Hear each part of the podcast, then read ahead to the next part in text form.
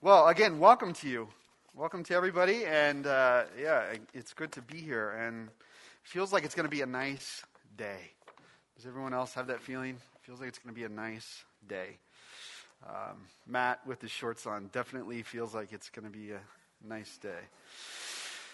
So, I want to know what, I want to ask you a question at least. What provokes you? Uh, what disturbs you? What causes you to get feelings of ire or anger or frustration? Um, is it slow drivers that you get stuck behind? Is it late people who are always late and, oh no, sorry, sorry, it won't happen again? Um, is it people that are really arrogant? Is it people that uh, are easily provoked? That was sort of funny, I thought. Thank you. What, what provokes you? What really gets uh, your, your spirit to, to be unsettled and to rise up and to feel something strongly? Uh, for me, it's probably I mean, I could. I, how long do we have here, right? I only have one child in here today. Um, so I have at least three things that get me angry, and I'm routinely trying to apologize for that anger. Um, but I get provoked. You get provoked. We all get provoked. The Apostle Paul gets provoked. But what should uh, Jesus followers, I'm going to move this if that's okay. What should Jesus followers be provoked by? If you consider yourself a Christian, a follower of Christ, what should provoke you? What should not provoke you? What do you get provoked by that you shouldn't? Maybe some possible answers. Injustice. Does injustice provoke you? That's a, it's a more common phrase these days. Does, does sin provoke you? Either someone else's or your own. Uh, perpetual habits of doing things that are from an unredeemed sort of place? Does, does lostness across the vast globe of humanity, does that, does that really get you um, concerned? Feeling a sense of desperation, feeling a, a call to action in your spirit? Do uh, Syrian refugee camps provoke you? I mean, if, if you didn't know, we haven't heard about those in a long time, really, in the big story of news. But it's still happening. There's still 5.6 million Assyrians that are still trapped in camps, mostly in Turkey, because Syria is still having a civil war. We, we just don't hear about it, but does that sort of thing provoke you? I mean, it does to some degree, I'm sure, if you have a heart that beats. But how many of us say that idolatry provokes us? How many of us say idolatry provokes us? Because strangely enough, or not strange, I don't know, it depends on your reading of Scripture. But the issue of idolatry is at the heart of our passage today. Idolatry, I D O L, idol, right? You get the idea. This is in Acts 17, verses 16 through, I think it's supposed to be 36, but we're only going to focus on um, a couple verses here because this is such a broad, vast concept that's unfolding here in this narrative that we can't really deal with all of it. But we're going to focus on uh, what I think is what a key aspect, and that's the idea of idolatry. So, before I go any further, let me uh, just, just say a prayer, ask for God to bless our time, and uh, then we'll continue. Lord, we are here and we desire to be a people that are moved by the things you're moved by and to see things from your perspective and not merely our own. And so, as we read this story today about the Apostle Paul and a very interesting and fascinating situation that he found himself in, may we discern and see the things that you call us to see through your scripture, your revelation to us. And bless our time this morning. Amen. So, as I usually do, I like to try to give you what I think is the big, sort of central component message of this passage, or at least how it's kind of shaped its way into the sermon. Here it is. Through Jesus, people can transform from being worshipers of creation to become worshipers of the Creator. And this is our God ordained calling as people made in His image. Let me say that again. Through Jesus, people can transform from being worshipers of creation to worshipers of the Creator. This is our God ordained calling as people made in His image. So, if you're not familiar with the story, Paul is now in Athens. Of course, Athens. Has anyone ever heard of Athens? Of course you have. It's the same Athens that is in existence today.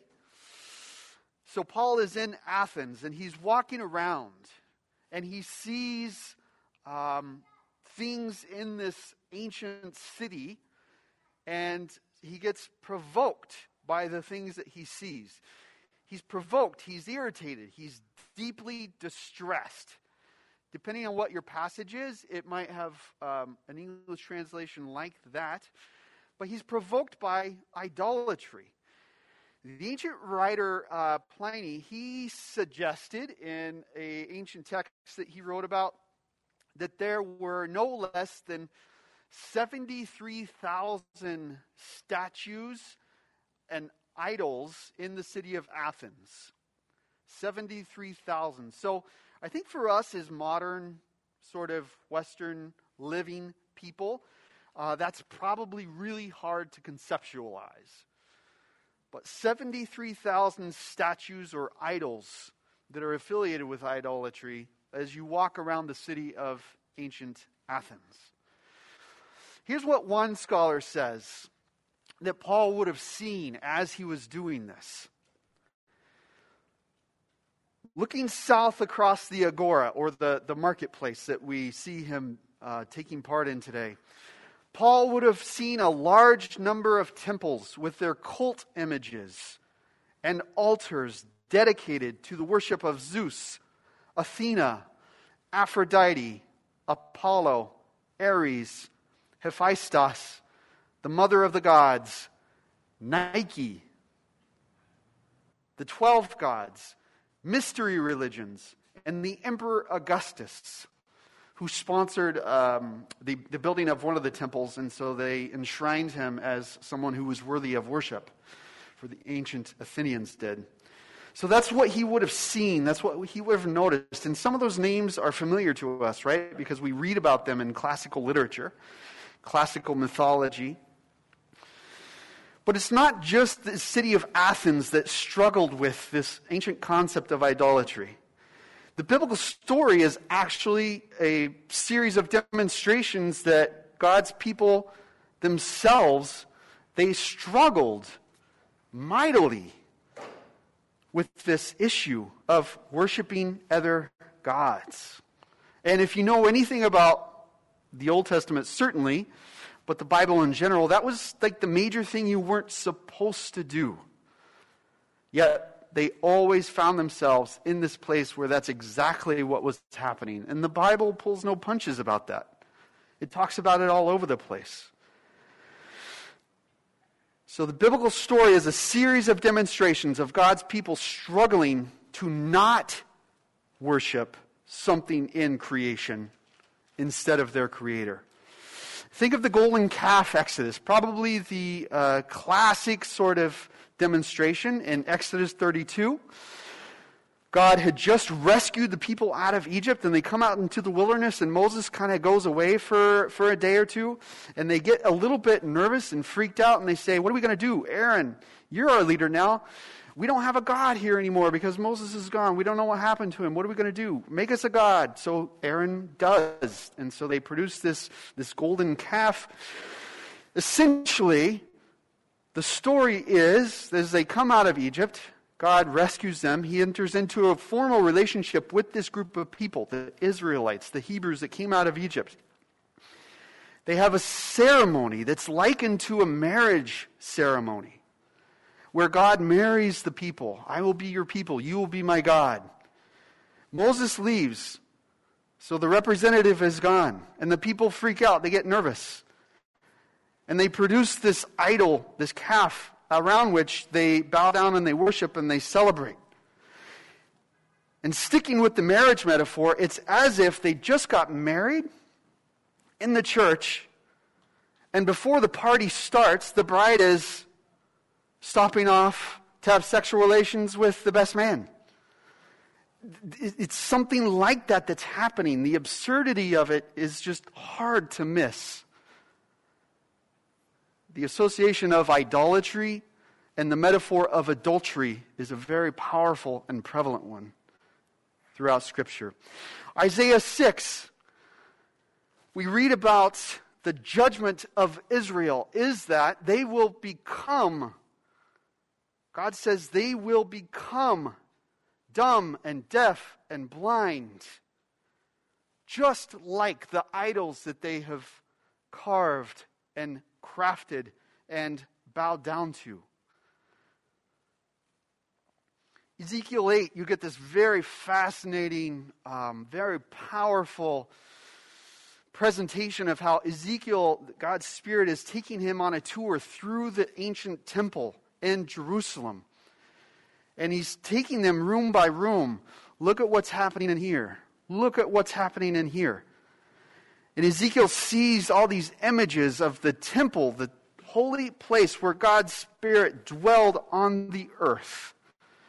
And inside are all these situations of pagan worship and idolatry happening.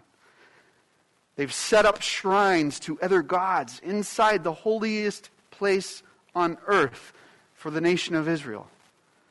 And they violated the biggest and most important command in their relationship with God as his wife, if you will. It was like moving another sexual partner into the, into the marriage bed. That's what's going on here. Ezekiel sees this. So, Paul's people, the Israelites, they had a long history of being idolaters. And eventually it led to their destruction. It was the major reason why uh, Jerusalem was eventually destroyed by the Babylonians. So Paul is very sensitive to this history. And there was a purification process that came along as Jesus' day drew near, where the Jewish people purified themselves and banished that sort of idolatrous behavior more and more stringently, trying to get back closer to what they thought they were supposed to be. So Paul was a part of that movement, and he was very sensitive to this issue of idolatry. But read what he wrote in Romans 1. Paul's words say this idolatry makes, to, makes fools of us, he says. He summarizes and he says it degrades, it corrupts, it blunts our humanness. And idolatry devalues God as the creator. So in Romans 1, he writes, claiming to be wise, they became fools and exchanged the glory of the immortal God for images. They exchanged the truth of God for a lie, and they worshiped the, and served what had been created instead of the Creator.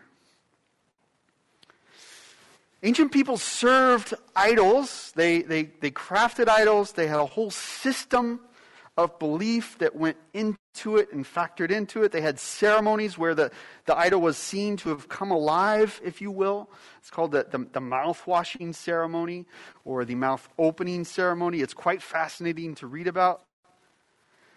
But ancient people served idols. They bowed down to them. They worshiped them. They fed them. They clothed them. They gave them water to drink, because they had needs that need to, needed to be met. They had needs that they wanted to be met, just like we do. So, the various fertility cults, for instance, is all about getting the gods to provide and to produce either for you know your livestock or your crops so that you would have enough food to eat to feed your family in a world where you were so reliant upon the natural order of things you have a bad year for your crops your family starves you have a bad year where the wolves kill the significant aspect of your flock of sheep, you have a really bad, hard time. It was a real need that they needed met. They needed to produce livestock and crops to live. So they prayed, they worshiped, they served the fertility cults all around them. It made perfect sense. Still makes perfect sense. But they had true needs they were trying to get met. And that's what's going on in, in Athens. All of these idolatrous systems, statues, they were there for the people to have a need, a real need met. And it's easy for us as modern people to think, oh, that, that seems so silly. Uh, first of all, that's probably really arrogant attitude that we would have because this sort of stuff still happens in other parts of the world, even today, I have a student in one of my classes uh, that talks about this. He talks about coming from Sudan and what they did in his village. And it's like reading biblical texts, the way that they, they had ceremonies to provide for a blessing on their crops. But this happens even in modern Western intellectual societies advanced societies. So, even in our Western scientific postmodern society, we have needs, right? We all have needs. You feel them every day. I feel them every day. But we don't express the need to have those needs met by crafting idols and erecting statues. We, we do that instead by following concepts adhering to movements, subscribing to ideologies, thinking about a worldview that works best for us. We erect social structures that we think will meet needs, whether it be social upward mobility. How do we win friends and influence people so that we feel connected to a society and people around us but we have these deep needed, seated needs that we are trying to have met today. And we produce idols in a way, just like ancient people did. All right, so I have some quotes, and I'm interested to see if anyone might know who the quotes are from. So if you do, feel free to, to say so. But if you don't, uh, don't feel bad. I think they're on the slide. And I got the first one. Let me see if it comes up. There you go. What we're doing here is we're trying to demonstrate how modern society expresses idolatry. All right? And how artists and writers have, have talked about this. So here's a famous line by someone Gonna have to serve somebody. Right? That, that language of service, and that you're going to have to. I think to me it's evoking this idea that we all have to serve somebody. Does anyone know who said this? By any chance? Bob Dylan. Bob Dylan, yes. On his Christian album. I think it's is it Slow Train Slow Train Coming? I think that's his quote unquote Christian Christian album. Um, not my term. I think that was other people's terms. So Bob Dylan said that. Second, second slide. The opposite of Christianity is not atheism, but idolatry. This is a modern theologian writing this. This is his claim. Does anyone know by chance? I wouldn't expect people to, but you might. The opposite of Christianity is not atheism, but idolatry. This is a man named Peter Kreeft who wrote this. All right, a few more. And again, I'm just trying to efficiently demonstrate that people are establishing that idolatry happens today, okay? Another one. The human mind, or you may have heard about this as the human heart. The human mind is a forge or a factory of idols. Does anyone know who said something like that? It comes in different versions, this quote. This one's a little bit older. This was John Calvin.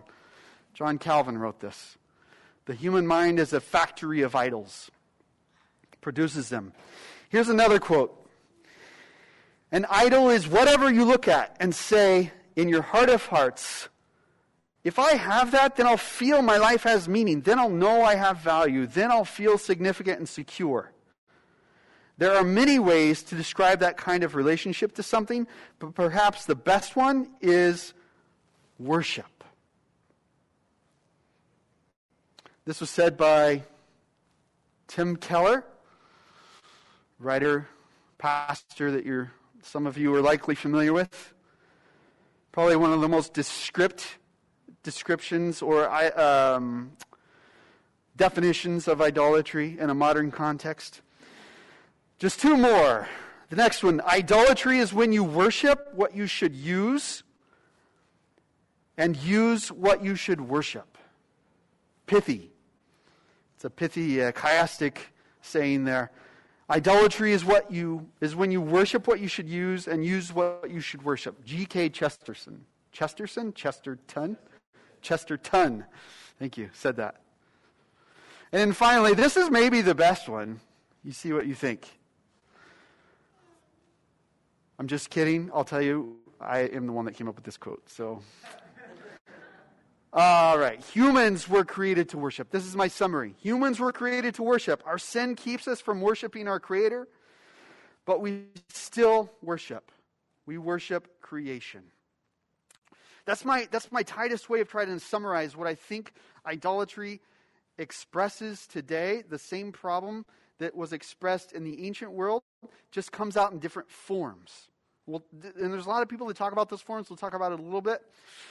But this is what Paul is dealing with.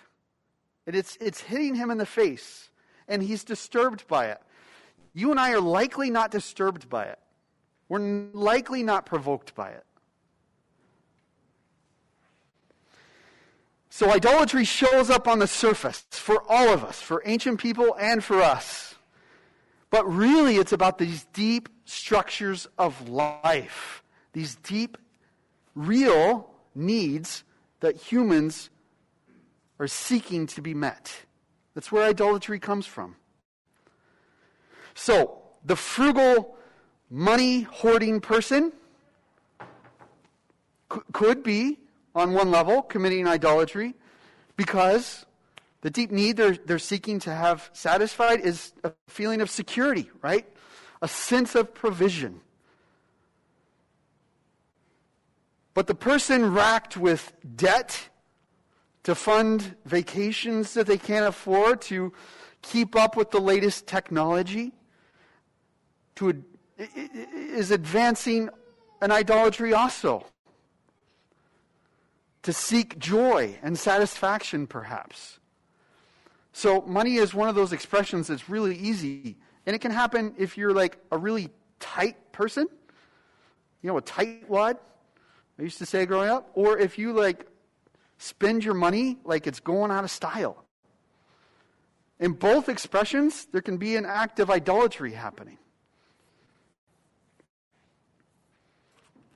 So, this deep needed structure is down deep, is what we want to think about. Money is just on the surface. But the deep needed structure is where the idolatry lies. And both kinds of people are revealing that somehow, in some way, God is not sufficient. He's ineffectual. So, at some level, they install a God to meet their needs. So, what's the solution here? Well, first of all, Paul points them to something bigger than they have imagined. He spoke, he debated in synagogues, he went and he spoke with Greek philosophers, he goes to the market, the Areopagus in, uh, in ancient Athens, where these people would gather and debate. And he speaks and he points to them something bigger. It's as if he says this in verse 24 The God who made the world, he's speaking to them. Again, presenting his cause. The God who made the world and everything in it, he is the Lord of heaven and earth. He does not live in shrines made by hands. In verse 29, since we are God's offspring, we shouldn't think that the divine nature is fashioned.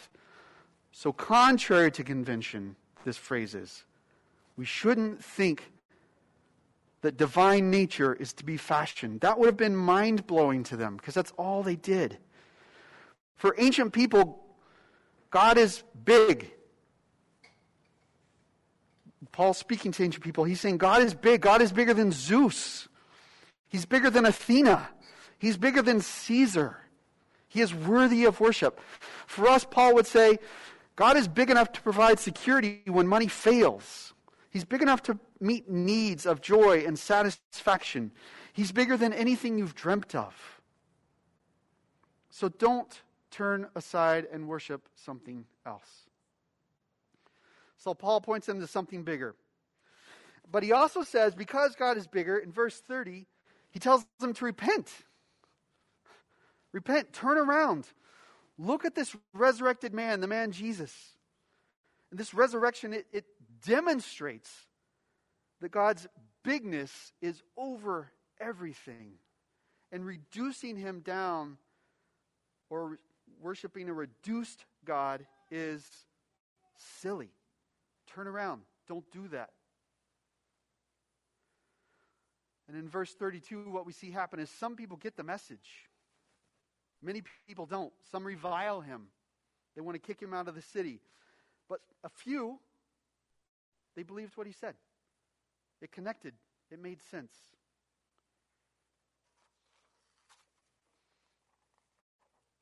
So, in the end, idolatry is about our conception of God. If we see God as the big, powerful, need meeting God that He is, we won't have the tendency to worship idols that we tend to have. But if our conception of God distorts the God that we see in Scripture, we become worshippers of a false God. And so, like Paul said, thinking we are wise, we become fools. We exchange the eternally powerful, big God for something small, impotent, and lifeless. Jesus' resurrection was and is the continuing demonstration that God is bigger than we conceive. He's bigger than death. He's bigger than sin. He's bigger than fear. He's bigger than these small things that we tend to want to bow down to to get our needs met. So pray with me. Lord, we are thankful that you reveal yourself to your people. And we are fragile. We have needs, Lord, that you know better than we do about. We thank you for Christ who walked on this earth and experienced those needs as any human being experienced. And yet he walked in perfect faith looking to you to provide and to meet his needs. And so may we be inspired to live out the calling, to be worshipers of the one true God who does not have need to go elsewhere, to turn away from you, to towards, turn towards something that cannot help us. But Lord, teach us also to celebrate the good gifts that you bring into our life. And to use those as an opportunity to worship you and your kindness and your goodness to us. But Lord, uh, keep us from turning from the Creator to the creation. In Christ's name, amen.